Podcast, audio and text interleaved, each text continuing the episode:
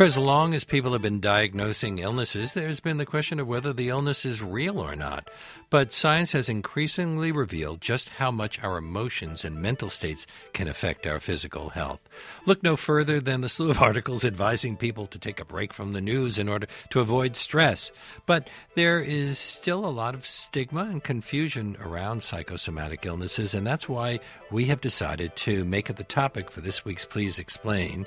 Suzanne O'Sullivan has been a consultant in neurology since 2004, currently at the National Hospital for Neurology and Neurosurgery in London. Her latest book is Is It All in Your Head? True Stories of Imaginary Illnesses, published by Other Press, and I'm very pleased that it brings Dr. O'Sullivan to our show today. Welcome. Thank you. And we invite our audience always during these segments to join in the conversation. If you have a question about psychosomatic illnesses or the mind body connection, give us a call at 212 433 9692. You can write to us on our show page at wnyc.org, on Facebook or Twitter, where our handle is at Leonard Lopate. So, Dr. O'Sullivan, how much is spent on treating psychosomatic disorders in the United States? Has anybody estimated it? Yes, there was a study carried out in 2005 which looked at the costs of investigating medically unexplained symptoms to the USA, and it came up with a figure of $256 billion. And just to put that into perspective, the cost of treating um, the disease diabetes in the same year was $132 billion. So we're talking about a large amount of money being spent on investigations. And I'd like to emphasize that the money spent on medically unexplained symptoms in that study were largely unhelpful to the patients. That was the money spent on tests that didn't make people better rather than on the sort of interventions that could help people. Would it be very different in England with the National Health Service? It isn't hugely different. Um, medically unexplained symptoms are um, equally um, prevalent in all sorts of societies, irrespective of what sort of health um, service people have. However, I think it does make a difference if you have a service in which um, carrying out investigations is incentivized um, to the doctor or to the hospital, then I think that can encourage people to carry out unnecessary investigations. But the overall prevalence of these disorders is similar in every sort of um, country with every sort of economy. What's the connection between neurology, your specialty, and psychosomatic illnesses? Uh, aren't psychosomatic illnesses actually under the, the purview of psychology? Well, that's yes, technically, a psychosomatic illness would be considered to be someone who has a, a physical disability which is not due to an organic disease but is more related to something psychological. So traditionally, that would be viewed as something which is a psychological or psych- psychiatric illness. But the problem is that the people who suffer with these kind of disorders, they have physical disabilities. So they have real pain, or they have real weakness, or they have convulsions or palpitations. So people who suffer with physical symptoms don't traditionally go to see a psychiatrist or go to see a psychologist. Um, and the, those people, therefore, found themselves falling between stools in terms of speciality. They're going to see doctors who are not trained in their disorder, and they're failing to see people who are trained. So, really, although traditionally these disorders have been fallen under the responsibility of someone like a psychologist, I really feel that they should be um, understood an awful lot better and treated by people like neurologists, the people who are actually getting to see the patients. Although you have recommended to any number of patients that they go see a psychologist at some point. Well, I think that the care of psychosomatic symptoms needs to be multi, uh, taken um, on by a multidisciplinary team. So, if there are physical symptoms, then someone needs help by um, with a neurologist or a physiotherapist or an occupational therapist, and the psychological aspect of the disorder can be uh, cared for by a psychologist. So, really, it has to be a joint effort between people who specialize in physical medicine and those who specialize in psychological medicine. Don't many psychosomatic illnesses start with a trigger? Yeah. What kinds of triggers? Cool. Yeah, I think that's correct. I think that very often um, there is something that sets the process off. And in the distant past, everyone sort of assumed that every psychosomatic illness was due to something like a severe psychological trauma. So they've often been associated with something like abuse or loss of a loved one and so forth. And that certainly is uh, the sort of thing that can sometimes trigger people to develop illness, which may be physical as well as psychological. However, that's not the only sort of trigger. Sometimes a trigger may be something like an illness and the way someone responds to an illness. So I'd quite often see people who suffer something like an injury, for example, they injure their foot and they have difficulty recovering from that injury and they have difficulty rehabilitating, they pay a lot of attention to the injury, and that can lead to disability. So sometimes the triggers are psychological, but sometimes the triggers are physical illness. What are some of the more common psychosomatic illnesses? Well, the common things would be something like pain, tiredness, palpitations. So every sort of hospital specialist would see these sort of disorders very commonly. Studies show that about a third of people who go to see their family doctor have a psychosomatic disorder, and very often that's something like tiredness or pain. Um, but if you are a cardiologist or a respiratory physician and neurologist, you will also see at least one third of your patients as psychosomatic. And in those cases, headaches, palpitations, chest pain are very common. My guest is Suzanne O'Sullivan. Her book, Is It All in Your Head? True Stories of Imaginary Illnesses. It is published by Other Press. This is WNYC, WNYC.org. I'm Leonard Lopate. Some people might think that a psychosomatic illness means that it's just not real. After all, your book is titled, Is It All in Your Head? Uh, so, what, where is the line between uh, a, uh, a, a, an imagined thing and something that is real, even though it's tri- it starts off in your head? Well, I mean, it's so important to emphasize to people that these symptoms are real and that the disability or the pain that you get in a psychosomatic condition is every bit as real as the pain you would get from an organic disease. So to say something is all in your head is to say that the brain and the mind are they're one and there's you know people who have brain diseases have psychological symptoms, and people who um, suffer with psychiatric disorders are more likely to have brain abnormalities. So I think we need to stop dividing the brain and the mind so completely from one another. But it's very important, as I usually say to my patients, you know, if you're frightened and your heart starts racing at 150 beats per minute, that is real. There's nothing imagined about that. However, it's not happening through a heart disease and it is something that is outside of your control. It is real, but it's not due to a heart disease. Is a a serious psychosomatic disorder considered a mental illness, a form of it? If if one wishes to kind of place absolute labels on things, then it is a, a psychological or psychiatric illness. Um, but I think, unfortunately, that there's connotations going along with people receiving a psychiatric diagnosis that that kind of mean that sort of labeling makes the diagnosis more difficult for people to take.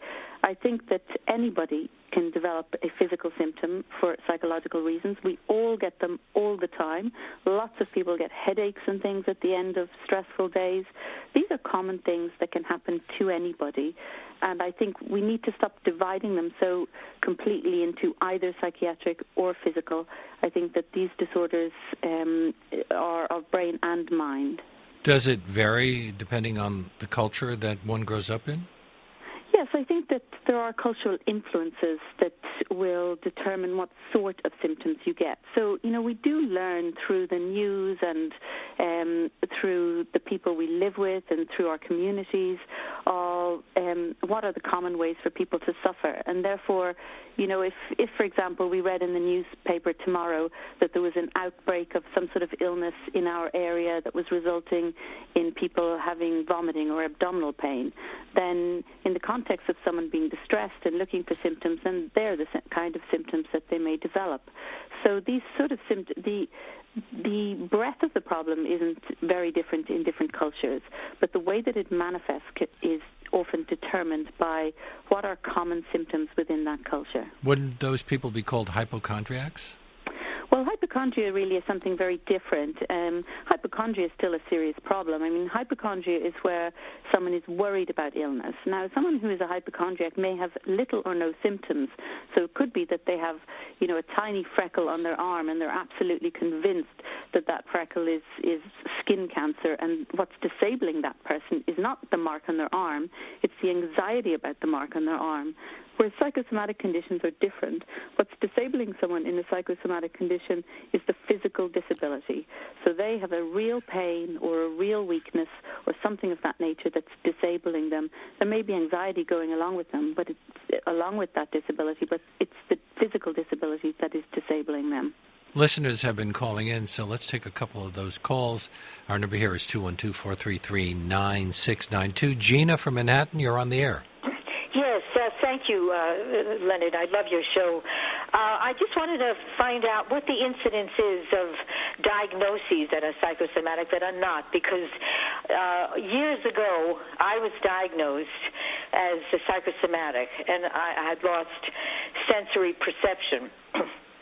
And the doctor, a very uh, recognized and respected brain uh, tumor doctor, uh, thought it was a brain tumor. And he tested me vigorously uh, to no avail. I did not have a brain tumor. And so he was left with the diagnosis of it was psychosomatic. And it was not. And I was terrified. I thought maybe the next day, if it's all in my head, I would decide not to walk or not to see. Uh, and and it was it was awful. And then I finally went to another doctor, and who told me I had hyperglycemia. It was all because of that. He treated me, and I got better. So how? What is the incidence of diagnoses? I mean, if you know of people who are uh, supposed to have, psych, uh, you know, um, psychosomatic, and and they're not. Uh, I'm I'm going to add to that. I know some people who've had what's been called chronic fatigue syndrome, and doctors have told them that it was all in their heads, and it turned out that it was perhaps a problem with their thyroid. Um, actually, I mean, this obviously is, is people's greatest concern that um, if they're given a psychosomatic diagnosis, that it's just a missed disease. Actually, if um, I can speak for neurology, although it may be different for other specialties, in neurology, if the diagnosis is made correctly, so if someone is properly listened to, if somebody is properly examined, then the diagnosis is actually extremely stable, and the misdiagnosis rate is about 4%, which is similar misdiagnosis rate as, as you would have in any sort of medical condition where there isn't a single diagnostic test. And obviously, I'm aware that misdiagnosis happens, and certainly when someone is diagnosed with a psychosomatic con- condition, it's important for the doctor to keep an open mind lest things develop differently in the future. But if the diagnosis is made carefully, it is a reliable diagnosis. Let's take another call. Helen from White Plains, you're on the air. Helen? Yes. We're, we're on a little delay, so just turn down your radio and talk into the phone. Oh, wait a minute. I, I don't understand. Can I listen to the show? Yeah, on the phone. Oh. Go ahead. Yes, hi. Um, I have really a two part question. Go ahead. Helen, turn down your radio so you can hear us through the phone. Okay. There you um, go. Sorry. Uh, Helen, what's your question? I have a two-part question. Number one, um, I have a number of medically unexplained conditions that cause me a lot of chronic pain, but they I don't believe that they are psychosomatic. Is is the author saying that psychosomatic equals medically unexplained because there are a lot of things that doctors cannot explain. Dr. Sullivan? Yes. Yeah, I mean, in, in general, the term medically unexplained symptoms is, is a very sort of woolly term, which is, is often used in medical literature to be synonymous almost with psychosomatic symptoms. I mean, your call is correct. Not everything that's medically unexplained is psychosomatic, but a large number of medically unexplained symptoms are psychosomatic. And there usually is possible as a doctor to tell the difference between something that is a disease that you just don't know what it is yet and something which is psychosomatic because diseases usually come with objective findings of some sort. So we don't make the diagnosis because we can't explain something. We make it because it the clinical signs, for example, don't make anatomical sense, and there's a lack of objective evidence of disease. And obviously, the diagnosis will be wrong sometimes, but if you wait six months or so, the objective evidence will will become obvious. So, in general, the diagnosis is made because there is a lack of objective evidence of disease. But it's also important to say to people that you know, if you have a medically unexplained problem, I would encourage people to just think psychosomatic. You don't have to embrace the diagnosis and believe it absolutely. But if you have no other options and you've tried lots of things, then why not try this? You know, if we if someone had a chest pain, they were considering a chest infection or a clot in their lung, they would like both of those things investigated and considered equally. And I'm saying add to your armory of possibilities psychosomatic and give it the same respect as any other diagnosis. Well, I have a second part to the question, and, and, I appreciate your answer. As someone who has explored many of these symptoms with various people in the psycho- psychological and psychiatric field, you're a neurologist. How mm. would one go about finding a neurologist who is um, conversant with the idea of psychosomatic disease rather than just someone who will do neurological testing? Yeah, I mean, I think that's a very important point. I mean, all doctors have areas of specialist interests and different ways of practicing.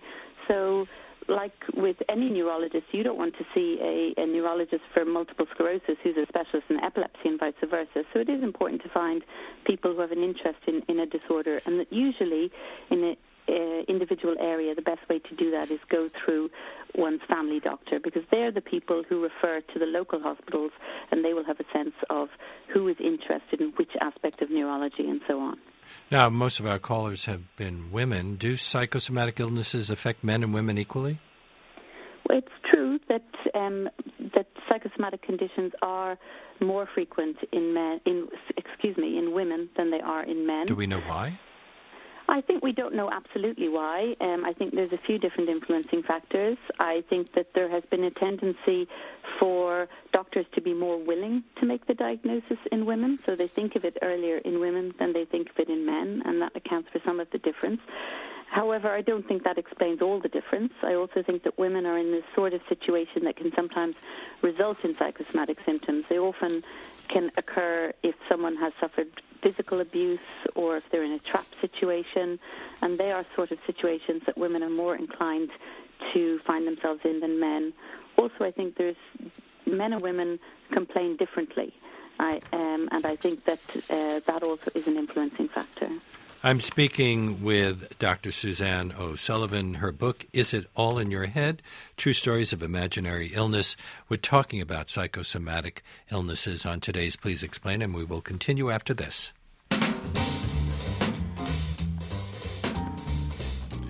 And we are back with Dr. Suzanne O'Sullivan, who is a consultant in clinical neurophysiology and neurology at the National Hospital for Neurology and Neurosurgery, also a special in, uh, as the uh, specialist unit based at the Epilepsy Center. She is the author of Is It All in Your Head?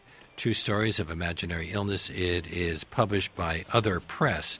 And uh, we uh, have a lot of calls coming in, so should we take a few? Let's go to um, Molly. Hi, Molly, you're on the air. Hi, um, thank you for taking my call.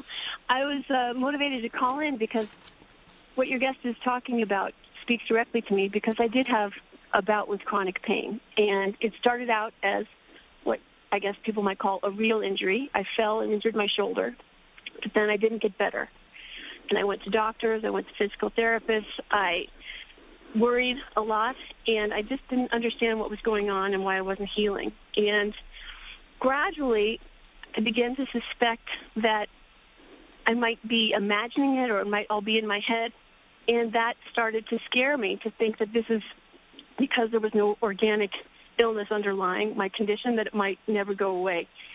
I also had a hard time believing that something that was in my head could actually be a real phenomenon. And a friend who is a doctor explained this to me, and it really was a turning point in my recovery when he said, Well, think about the phenomenon of getting butterflies in your stomach. That's something that's a real um, sensation. It's something that's actually happening in your body, and it's just triggered by a thought. And somehow that helped me put the dots together to say, you know what? It does make sense that stress could actually trigger a muscle spasm. Stress could actually trigger a pain that seems so out of control. And something that was interesting for me is that once I got my head around the idea that you know it was my own thought that was that was triggering the pain, I was able to gradually get over the pain. And it wasn't a watershed moment um, in terms of the the recovery, but it was a watershed moment in terms of how I thought about it. And I think when again, this is a, a problem that affects a lot of people. And so after I had this experience and did get over it, when I would speak to people, I, I would hear in their voice when, when I would suggest something like, maybe this is triggered by your thought. I didn't call it a psychosomatic illness, but I'd say maybe this is something that stress might be triggering. Dr. Sullivan? Yeah, I mean, I, uh, she just put it absolutely beautifully. I think you know that um, what she's describing is is exactly correct. First of all, all our bodies um, produce physical things um, from essentially nowhere all the time. You know, if you know that somebody sitting beside you on the bus has headlights, then the first thing that happens is you begin feeling mm-hmm. itches um, without really having very much provocation at all. And just to say to Molly that I had a very similar experience myself. I broke a bone in my foot and I wasn't used to being ill. And I think this happens to people when you're not used to being ill. We have expectations of our bodies. We think we're going to get better really quickly. When I broke my foot and I didn't get better really quickly, I began imagining all sorts of scenarios where the bone hadn't knit together properly. And it got to a point where I struggled to put my foot down on the floor because I was convinced that my foot had not healed. And all that really needed to happen was I had an x ray.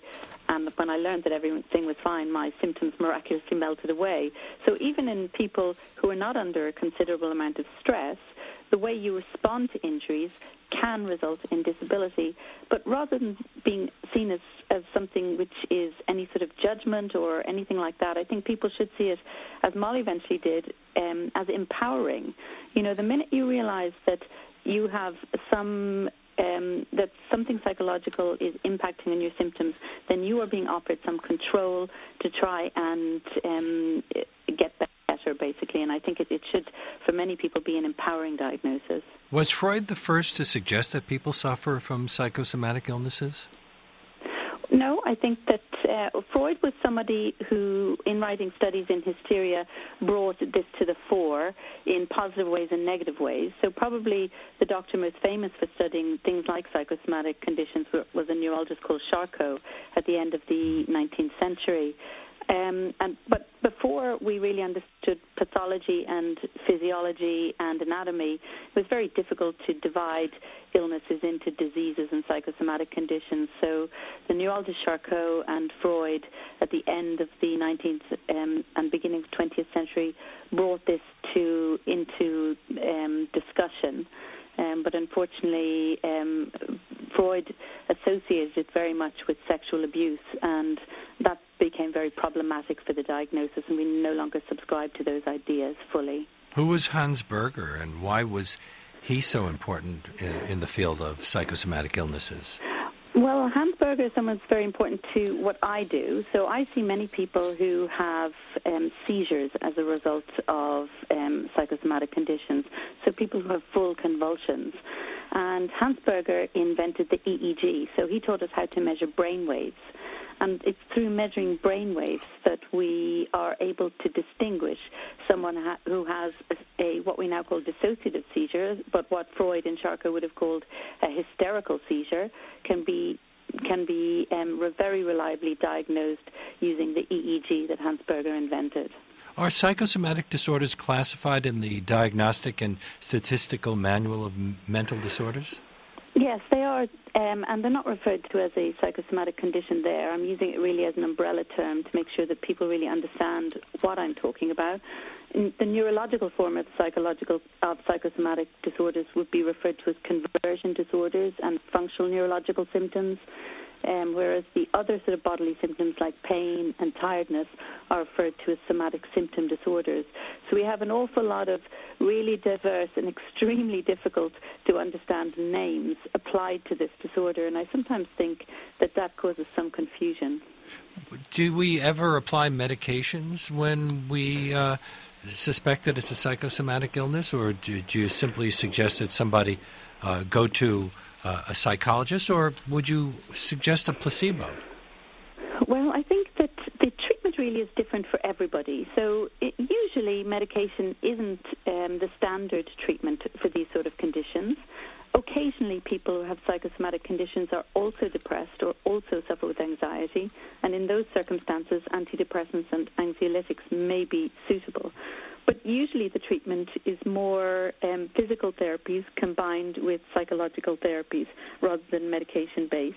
Although, don't um, some people object to that? Don't hey, I'm not imagining this. You're insulting me. Well, it's, it, that's what's so important. We need to make people realize that these conditions are extremely common, that they're absolutely real and outside of a person's control. And I think if people could understand that, then they would realize that this is just an illness rather than a judgment. Because at the moment, I really do think it's used as a judgment against somebody, and it's, it seems to be used to imply that there's nothing wrong. These disorders are absolutely real, and we need to start taking them an awful lot more seriously. Let's take another call. Abigail from Central New Jersey, you're on the air. Hi, yes, I'm calling in because I was I started getting seizures about two and a half years ago, and when I first saw a doctor, a neurologist, they diagnosed me with um, psychogenic seizures and said I just needed to see a psychiatrist and it could get better with um, like a post-traumatic stress kind of treatment. That never helped. I've seen six or seven neurologists since then. Two of them said they did see something and that I had something called frontal lobe syndrome. But no doctor I've seen since then has confirmed that diagnosis. And I was hoping maybe I could get some advice on where to go next. This anti-seizural medicine that the one doctor gave me did help. Mm-hmm. But my current neurologist wants to take me off of it. She says I don't have real seizures. Yeah, well, obviously, what needs to happen is you need to be absolutely confident you've got the right diagnosis. Um, in general, it is. I mean, it is possible to mistake frontal lobe seizures and hysterical seizures. There can be very similar elements. However, any good epilepsy specialist who sees seizures on a regular basis should be able to make a confident differentiation between the two of those things. And the standard test usually would be to have somebody videoed during their um, while they're having an EEG in order to witness the attacks, and that in general allows um, epilepsy specialists to make a confident diagnosis. So I would really encourage you to find someone who works almost exclusively in epilepsy, and if you can do that, you should be able to get a proper diagnosis epilepsy drugs can sometimes help hysterical seizures through the placebo effect because we want them to work so badly that they make us feel better. So that doesn't really um, change the, the diagnosis of dissociative seizures or hysterical seizures. Okay, Abigail? All right, thank you. Thank you. Lillian from Port Washington, New York, you're on the air. Thank you so much for listening to me or allowing me on your show. Uh, I'm a psychotherapist and life coach, and my specialty is integrative mind body work. I learned when I was living in California, I learned uh, interactive guided imagery. And that is a thing where the, the client or patient allows an image to form that represents a pain in their back, um, a pain anywhere, uh, and has a conversation with the uh, with their image finds out why the, the image is hurting the person. And then they, they suggest uh, a procedure, I mean, something to do, something that the person has to do, not having anything to do with medical. This has nothing to do with the medical model. And that's why it's so hard to get to. Um, we have very woman, little time, Lillian. I'm sure. A woman came to me who had fibromyalgia, and in five sessions, she was finished with all of the pain. She had gone through two operations, which didn't help. The movable pain is because, as a child, something happened and she locked it into a little closet inside her, as we all do when we can't comprehend what's happening. And that was leaking out for years. So that was causing this movable pain. And uh, more people need to go to acupuncture first, and people like myself who do uh, integrative mind body uh, therapy. We, we're kind of almost out of time. So, acupuncture, that's a, a solution, Dr. Sullivan? Well, I I think that um, I'm certainly am not against the sort of therapies that um, your caller is describing or acupuncture. I think that um, in the first instance, things like cognitive behavioral therapy combined with physical therapies are very useful. But it's very much treat the individual according to how their disability develops. So it's different for everyone, and I'd encourage people to not give up if the first thing doesn't work. You know, in the same way, if you take an asthma inhaler, the first one doesn't work, you try a different one. You've so sometimes we have to try different things. You've called your last chapter laughter. I guess uh, that's one of the solutions as well. We're out of time, unfortunately, but thank you so much for participating in today's Please Explain. Uh, Dr. Suzanne O'Sullivan, her book, Is It All in Your Head? True Stories of Imaginary Illness. It is published by Other Press.